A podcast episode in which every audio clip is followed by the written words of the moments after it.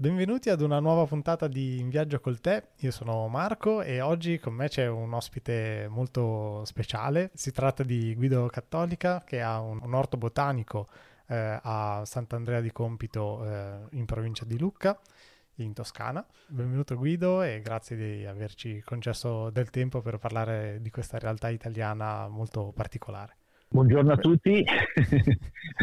Buongiorno a tutti, e, appunto sono Guido Cattolica, io ho avuto tantissimi anni fa, io parlo del 1987, questa idea di intentare un esperimento eh, sulla coltivazione della Camellia sinensis qui in Italia. Uh-huh. Premetto che io stavo collaborando, erano gli anni, i primi degli anni 80 e stavo uh-huh. collaborando presso l'Orto Botanico di Lucca eh, presso il quale erano custodite due piante di Camellia sinensis piuttosto grandi. Uh-huh. E io vidi con grande stupore che quell'anno famoso dell'85, quando ci fu una grande gelata, uh-huh. queste piante erano riuscite in qualche modo a sopravvivere, a differenza di tante altre dell'orto botanico che si erano sciupate.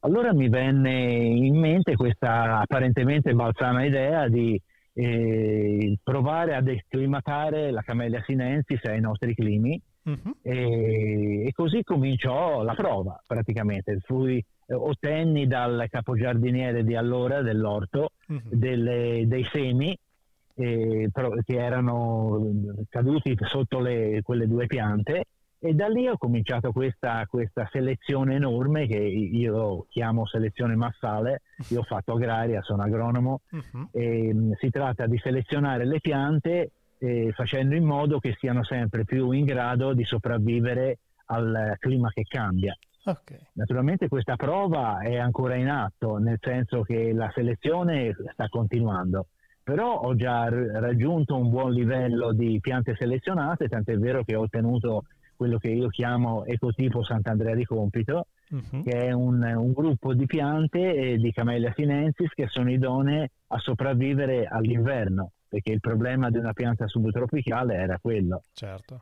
E così facendo resistono fino a 12 gradi sotto lo zero, cosa diciamo Caspita. un po' atipica eh, e quindi molto interessante. Eh. Bello. E, no, volevo chiederti, tu eri già un uh, appassionato, un, un, un, grande bevitore di tè quando hai iniziato a gestire l'orto botanico? È, è stata una passione che è nata appunto sì, no, no, ero già appassionato, appassionato di tè e poi avevo anche un'altra, mm, diciamo, un'altra ragione per, per, per essermi interessato al tè, uh-huh. che avevo dei parenti di origine inglese oh. che eh, negli anni 30 coltivavano il tè in Assam era addirittura questo nostro parente era eh, direttore di ben quattro piantagioni nella zona di Jorat in Assam. Uh-huh. E quindi io avevo già sentito racconti da parte loro e tra l'altro ho avuto il grande onore di leggere il suo diario, per cui ho appreso alcune cose che naturalmente non conoscevo Uh-huh. E, e, quindi diciamo la cosa si è incorporata nella mia passione generale sulle camelie insomma ecco. ok quindi sono due passioni che si sono ritrovate molto vicine ecco quindi appunto queste due strade che percorrevi in parallelo sono state poi diciamo l'inizio del tuo viaggio nella, nel mondo del tè sì sì sì, sì. Okay. Io, io, diciamo che ho cominciato la, la mia piccola produzione dal 90 uh-huh. eh, diciamo attiva perché le, le, piante le ho messe in pieno campo nell'87 però ci sono voluti circa quattro anni prima di poter aspirare ad avere un primo raccolto anche se molto misero uh-huh. certo Faccio un piccolissimo passo indietro per una curiosità che mi è venuta. Eh, le, le, piante eh, della, dell'orto botanico di Lucca erano diciamo trattate come se fossero delle piante delle, delle piante botaniche quindi non, non, non c'era interesse sul, sul diciamo la, la, raccolta del tè certo, certo, erano okay. soltanto di origine botanica e quindi eh, erano state um, eh, mandate addirittura dalla, attraverso la Cina ma attraverso Kew Garden di, di Londra uh-huh. all'orto botanico okay. ecco. e, e poi appunto tu hai iniziato a coltivarli invece a Sant'Andrea di Compito Certo, sì, e... sì, facendo questa, questa selezione che, della quale parlavo prima. Insomma. E da quante piante sei partito e quante, quante sono, sono partito da, da, da, un piattino praticamente di una venticinquina di semi e oggi possiedo, possiedo in pieno campo circa 2500 piante wow, che si sono, sono diciamo, eh, così distribuite in cosiddetti 5 giardini di tè, che così io li chiamo almeno. Ecco. Uh-huh. E... Preciso, preciso che, la zona, che, la zona, dove io lo coltivo è una sorta di anfiteatro uh-huh. eh, a vari livelli e questi livelli sono, sono diciamo, occupati da, da piante di tè. Ecco. Uh-huh. Quindi anche diversi, diversi, livelli di esposizione al sole, diverse altitudini. Sì, sì, sì, esatto, esatto, esatto. Anche fermo restando però che io li copro tutto con una, una diciamo durante la, la stagione estiva uh-huh. con una rete ombreggiante al 70%. Questo per stare tranquillo perché poi tra l'altro questa ombreggiatura ho visto che mh, eh, apporta anche un maggior sapore al tè stesso. Uh-huh. Praticamente simula un pochino quella che è azione in Cina dei cosiddetti stuoiai che vengono messi sopra, sopra le piante del tè. Uh-huh. E quindi io la faccio invece con più semplicità, con, con una rete ombreggiante al, a livello vivaistico, insomma, ecco quello. Ok, ok. Appunto questa produzione ha avuto un, una sua evoluzione, nel senso sei partito Sì, dunque, così... ora la, produ- la, produzione, insomma, è abbastanza esigua. Ehm, è preciso che il, il, il, diciamo, il quantitativo di, tè finito e lavorato è circa sui 20-25 kg all'anno, sì, certo. quindi naturalmente non si può aspirare a di più, però eh, è sufficiente per permettermi poi eh, a me personalmente eh, di, di, di impacchettarlo questo mio tè e presentarlo tra l'altro alle persone che amano il tè e che mi vengano a trovare nell'ambito di tutto l'anno. Insomma. Certo. No, perché appunto è una, sicuramente un, un, esperimento, ma che non è più tanto esperimento, comunque no, una produzione sicuramente Sì, sì, molto... è un esperimento di, di, direi riuscito, nonostante, esatto. nonostante i, miei, i, miei, amici e colleghi botanici de, di allora, dell'orto botanico, io parlo di allora, di, mi dicevano che ero matto a provare questa prova, insomma, a fare questa prova. Oggigiorno invece parlano al plurale dicendo noi qui in Lucchesia siamo riusciti a coltivare il tè, però um, mi fa piacere questa cosa, insomma. Certo. Ecco. Bene, cioè, bello anche insomma, questo eh, riconoscimento, ecco, nonostante... Certo, certo. Poi la cosa importante, ecco, come, come dicevo prima, avendo conseguito questo ecotipo che resiste fino a 12 gradi sotto lo zero, uh-huh. ho ricevuto varie visite, ora prima della, della vicenda del Covid naturalmente, certo. di delegazioni che venivano dalla Cina, uh-huh. in particolare dallo Zhejiang, perché c'era un istituto, c'è un istituto specializzato sul germoplasma in Cina, uh-huh. eh, del germoplasma del tè, il quale era interessatissimo ad avere del materiale vegetativo del, delle mie piante proprio per questa resistenza al freddo. Quindi, quindi, loro sono partiti con un lavoro praticamente già, già fatto da me, insomma, in poche parole. Caspita, vabbè, questo eh, sicuramente è, deve essere una enorme soddisfazione, insomma. Sì, sì, sì, certo, certo. E un'altra, un'altra soddisfazione l'ho, l'ho, quando ricevo delle visite di alcuni esperti cinesi mm-hmm. di te e sentirmi chiamare maestro proprio da loro la cosa mi, mi, mi, conforta enormemente anzi forse mi imbarazza anche insomma a dire la verità. Eh, beh, beh, un bel riconoscimento sicuramente. E nel, nel, tuo, nel tuo orto botanico o giardino com'è che lo, lo definisci? No, no, è un, un, giardino, un giardino, botanico, ecco, lo chiamerei così. Okay. Si chiama Antica Chiusa Borrini dal punto di vista storico, uh-huh. perché era una proprietà della mia famiglia che eh, risaliva addirittura al 1600, uh-huh. dove, dove, tra l'altro, oltre che la piantagione del tè, c'è tutta una collezione di camelie eh, sia antiche che aveva impostato il mio avo, sia le camelie moderne che ho fatto io. Ehm, tra l'altro volevo precisare che io sono mi dedico alle ibridazioni di camelie. Io ho il mio attivo, io parlo di camelie ornamentali naturalmente, sì, sì. e ho il mio attivo oltre 100 ibridi nuovi di, di camelia giapponica. Insomma. Caspita, diciamo tu appunto hai questa passione per le camelie proprio a 360 gradi, poi che si è... Eh... Sì, sì, no, no, no, certo, quella io l'ho avuta sempre fin da bambino, anche perché mi ci sono trovato sempre immerso, perché certo. abbiamo tra l'altro nella nostra casa materna eh, due giardini ricchi di, di, piante secolari proprio di camelie, quindi ci siamo vissuti sempre a, a tu per tu. Mm-hmm, a stretto contatto. Mentre certo, appunto sì. nel, nel, giardino ehm, appunto ci sono queste 2000 piante eh, di tè. 2500, 2500. Sì, piante di, di camere. Mm. Tra l'altro e... alternate con, con, la varietà sinensis uh-huh. e la varietà assamica, perché ho anche un giardino di tè fatto soltanto con l'assamica. Ah, ok. Ma sono quindi distinte, nel senso in, coltivate in luoghi diversi, immagino. Mm, sì, però diciamo si comportano, almeno eh, all'atto pratico, si comportano in una maniera abbastanza omogenea. Eh? Ok, non si sono adattate bene entrambi. Si sono adattate bene, mm, esatto, okay, esatto. Sì.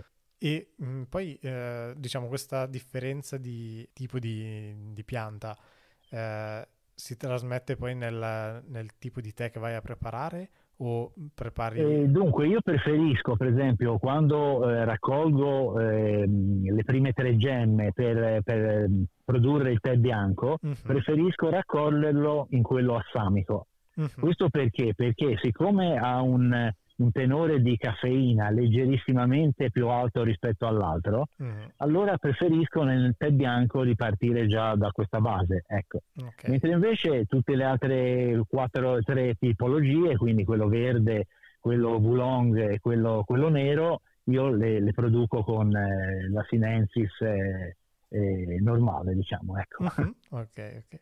Ok, quindi c'è eh, comunque fai una sorta di selezione e distinzione fra uh, cioè, dove vai a raccogliere le foglie per poi produrre questi, que- sì, le sì, quattro sì, famiglie di tè. Io, io, mm-hmm. io, diciamo rigorosamente raccolgo soltanto le prime tre foglioline, mm-hmm. quelle che nel gergo dei coltivatori si chiamano tip, orange e pecoe e che danno luogo naturalmente a tutti i migliori tè eh, al mondo, perché poi certo. eh, que- quella lì era, è la raccolta cosiddetta fine del tè, insomma. Mm. mentre invece il mondo industriale poi raccoglie quarta, quinta, sesta foglia e tra l'altro lo riduce in polvere, quindi è tutto un altro sistema. Ecco. No, no, certo. E poi nel mio caso specifico il mio tè è... Mh, esente da qualunque trattamento di tipo chimico, uh-huh. per cui io non, non, non, mi sono mai sentito di partecipare al, al, al, gruppo del biologico perché non sono d'accordo su pa- parecchie cose, uh-huh. però io il mio tè lo, lo definisco naturale, ecco, in quanto esente da qualunque tipo di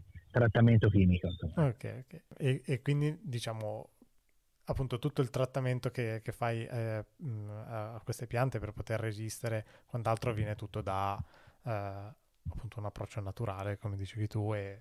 Sì, non, non, hanno bisogno di grandi cure le camele in generale. Io, io sottopongo soltanto le mie piante ogni due anni mm. ad una concimazione di stallatico maturo mm. a, alla base, dopodiché niente. Cioè, se, se io trovo nel, nel mio raccolto davanti delle piante che hanno dei problemi, tipo magari un'infestazione di afidi, eh, semplicemente evito di raccoglierlo e basta, insomma, non, non mm-hmm. è che mi faccia allora, certo. problemi, ecco, eh, me lo posso permettere io nel certo. piccolo, capito? Ecco, certo, cosa, cosa, che naturalmente eh, a livello industriale non si coltiva... può fare. Esatto, non si può fare, certo, certo. Cioè non te lo puoi permettere, diciamo, non, se, se, no appunto hai magari delle variazioni certo, di raccolto. Eh. Okay. Certamente. E tra l'altro questo mio tè, proprio per queste caratteristiche, mi viene ricercato molto da persone che soffrano magari di allergie uh-huh. e mhm. quindi lo vengano ripetutamente a, a, cercare proprio per questo fatto, del quale diciamo sono, sono eh, completamente tranquilli ecco, con, con il mio.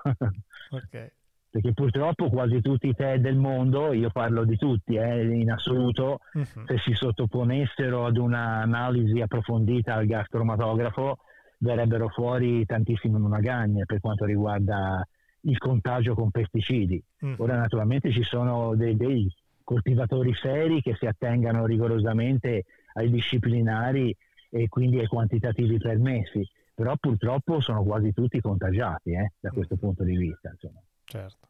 No, eh, ho tantissime curiosità sulle, sulle piantagioni eh, e su appunto la raccolta e le lavorazioni. Tipo, mi, mi chiedevo, um, diciamo, come, come avviene la, la, lavorazione poi di, di, queste foglie? Nel senso, eh, ti occupi... Tutta, tutta la mia lavorazione tutta la mia lavorazione avviene rigorosamente a mano, eh? quindi, quindi uh-huh. la faccio soltanto io con, con, la collaborazione di mia sorella e poi ogni tanto qualche amico, insomma, quindi eh, diciamo risolta fra poche persone. Uh-huh. Poi E, diciamo la prima fase di lavorazione, queste prime tre foglioline raccolte vengano messe su dei graticci a, ehm, ad appassire, uh-huh. si, chiama, si, chiama, appunto fase di appassimento uh-huh. e dura circa 18 ore. In questa prima fase le foglioline perdano un livello di umidità, naturalmente. Certo. Dopodiché bisogna avere le idee chiare su quale tipologia di tè eh, produrre, perché la materia prima è sempre la stessa, le tre prime foglioline, però i, le tipologie si distinguono a, a, seconda del tipo di lavorazione che le foglie subiscano. Uh-huh. Quindi nel, nel, nel, caso del tè bianco e tè verde bisogna far di tutto per, per ehm, impedire l'ossidazione. Uh-huh. Mentre invece negli altri due tè, quindi il Wulong, l'Olong, eh, io lo chiamo Wulong come si chiamerebbe veramente, mentre invece diciamo dal punto di vista europeo viene definito Olong, ma insomma e, ehm, il Wulong e il, il, tè nero invece subiscano una, una ossidazione. Uh-huh. Molte volte erroneamente vengono definite fermentazioni, ma invece dal punto di vista biochimico sono ossidazioni. Certo. Perché si tratta di, di fer, agenti fermentanti ma che sono ossidasi. Ecco. Uh-huh. Sì, mentre i tè fermentati e, sono tutt'altra famiglia, certo, tutt'altra cosa. Certo. E la differenza fra, fra, le due prime tipologie appunto è il fatto che non sono ossidati e, e è stato fatto un trattamento intermedio che si, eh, si chiama stabilizzazione, uh-huh. fatto in modo che naturalmente non si inneschino i, i processi ossidativi. Uh-huh. E questo viene fatto de- termicamente, cioè con un trattamento termico molto veloce. Nel caso si faccia il tè alla maniera cinese, eh, alla quale io tra l'altro mi ispiro, si fa un trattamento termico di, di circa 3 minuti a 100 gradi, uh-huh. mentre invece nel caso del, della lavorazione alla giapponese si fa un trattamento sempre termico ma con il vapore uh-huh. e quindi tra l'altro fa assumere al tè cosiddetto giapponese un, un sapore particolare erboso. Io preferisco il primo però detto fra noi.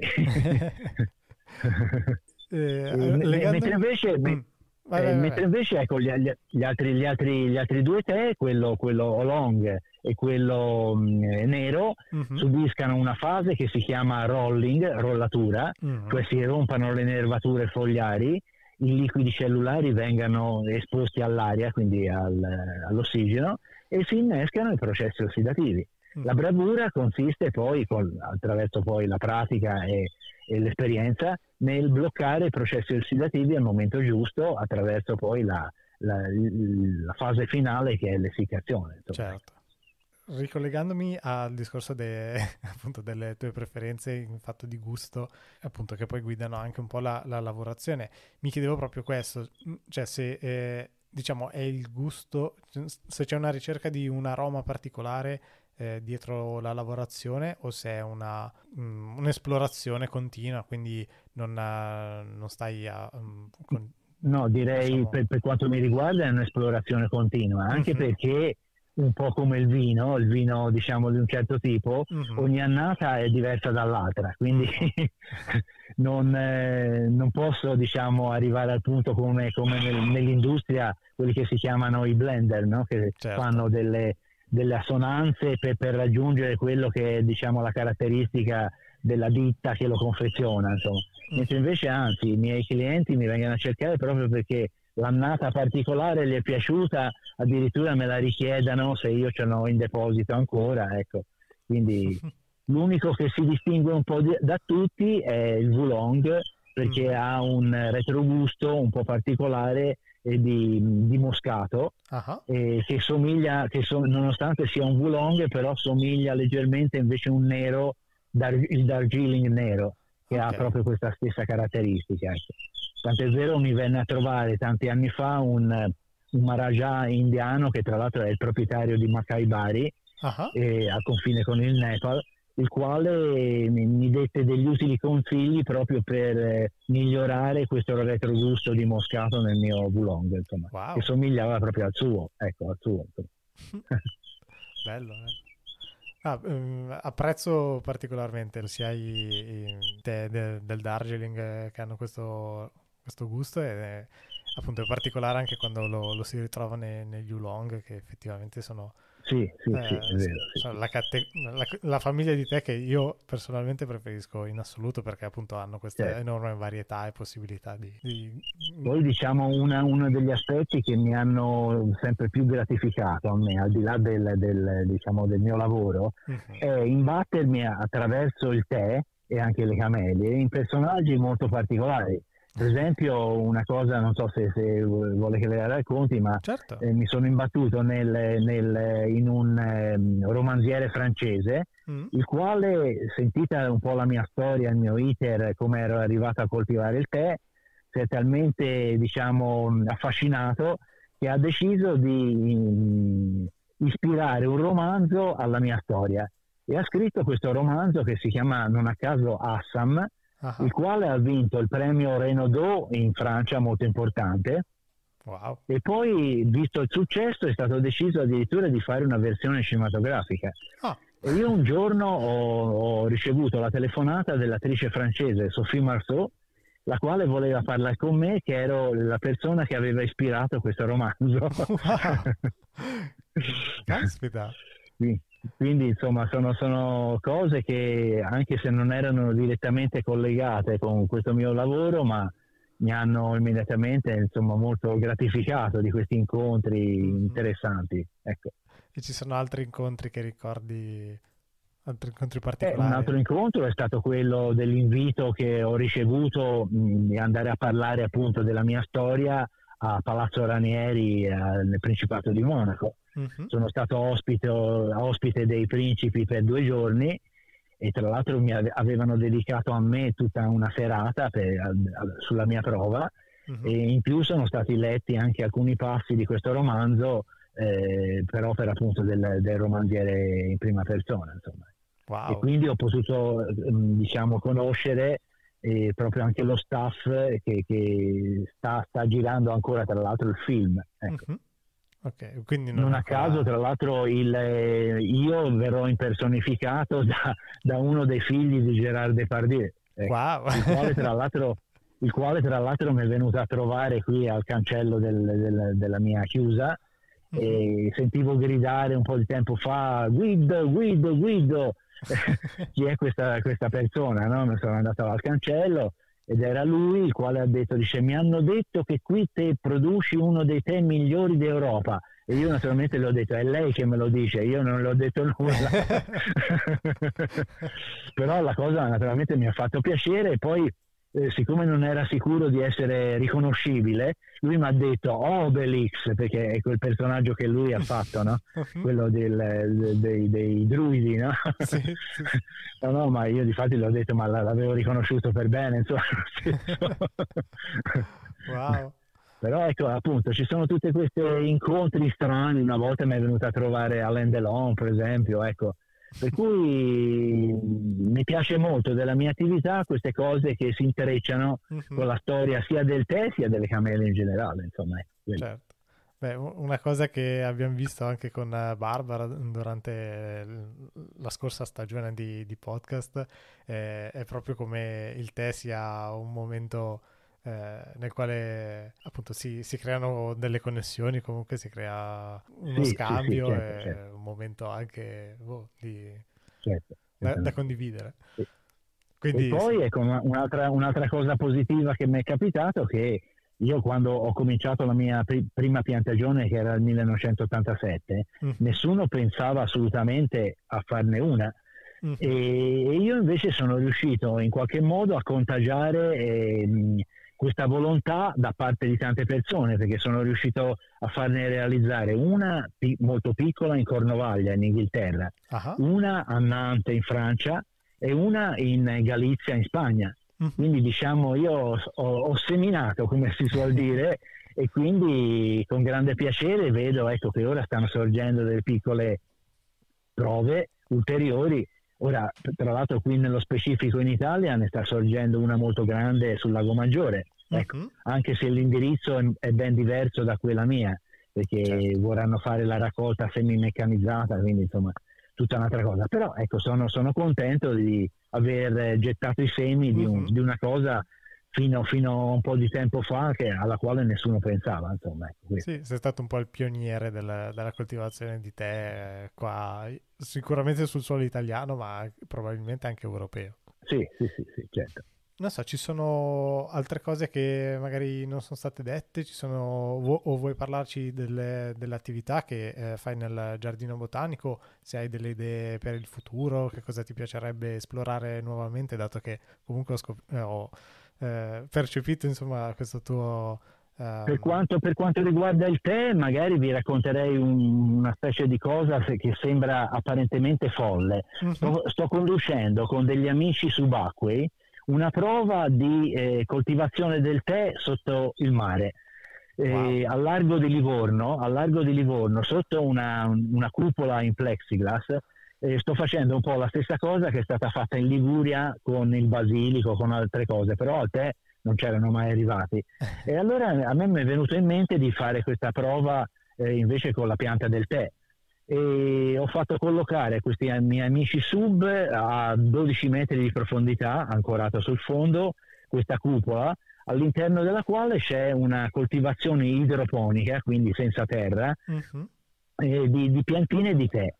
Il mio intento sarebbe quello di poter dimostrare che eh, uno dei parametri più importanti del tè, che, che è un, un, polifenolo, in particolare si chiama ehm, eh, dunque, aspetti, eh, perché ora sì, il sì, nome sì. è CTP, insomma, ecco. Mm. Il, è un polifenolo importantissimo perché è l'unico scientificamente parlando che è accreditato di essere diciamo un, un, protettivo per quanto riguarda la, la, mucosa sia intestinale sia gastrica contro i carcinomi.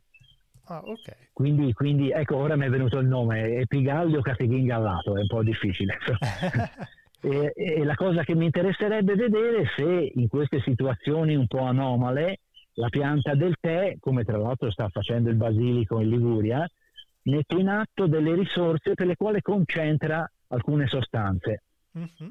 E se questo avvenisse, eh, sono già d'accordo con i miei amici del Sant'Anna qui di Pisa, che interverrebbero loro nel finanziare poi una prova fatta in maniera un pochino più eh, diciamo cospicua e in grande insomma ecco. per il momento questa prova la sto conducendo io personalmente e basta uh-huh. però insomma si, si vedrà come, come, andrà a finire insomma. caspita no super interessante questa, questa esplorazione ulteriore di coltivazione subacquea sì, sì, sembra, sembra una follia, però insomma, magari potrebbe avere anche dei riscontri. Tra l'altro, stanno già follia, testando ma... il tè Dico, sì, no, stanno, dico... hanno, hanno, capito, per esempio, hanno capito che il tè ha delle, delle potenzialità enormi. Uh-huh. Prova ne sia che lo stanno testando anche su, da anni sulla stazione sperimentale spaziale. Uh-huh. Quindi, quindi, si sono accorti che alcune sostanze che il tè possiede possano essere, diciamo, per la ricerca medica eh, molto molto interessanti e importanti. Quindi ecco, questo uh-huh. è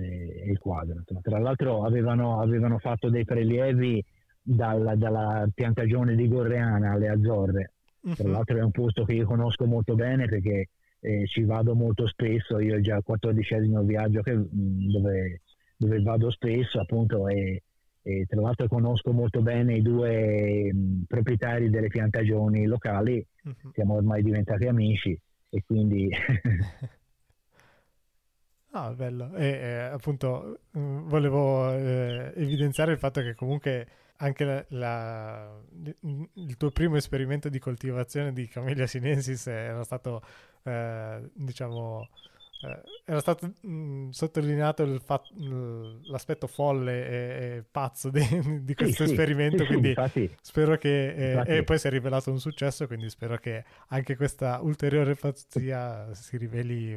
Tra l'altro la, la, parola folle proprio è stata adoperata a Bella Posta da un mio amico eh, che si chiama Olivier Scalà, che tra l'altro forse è uno dei personaggi più importanti a livello europeo sul tè, uh-huh. che sta in Francia, il quale ha scritto un bellissimo libro sul tè e parla proprio di questo folle, naturalmente alludendo a me, questo folle che coltiva sulle pendici dei Monti Pisani qui a Lucca il tè e mi ha definito proprio con la parola folle, naturalmente eh, chiamata in maniera amichevole, però certo. insomma, tra l'altro siamo molto amici, quindi ho apprezzato molto anche questa, questa sua citazione. Insomma.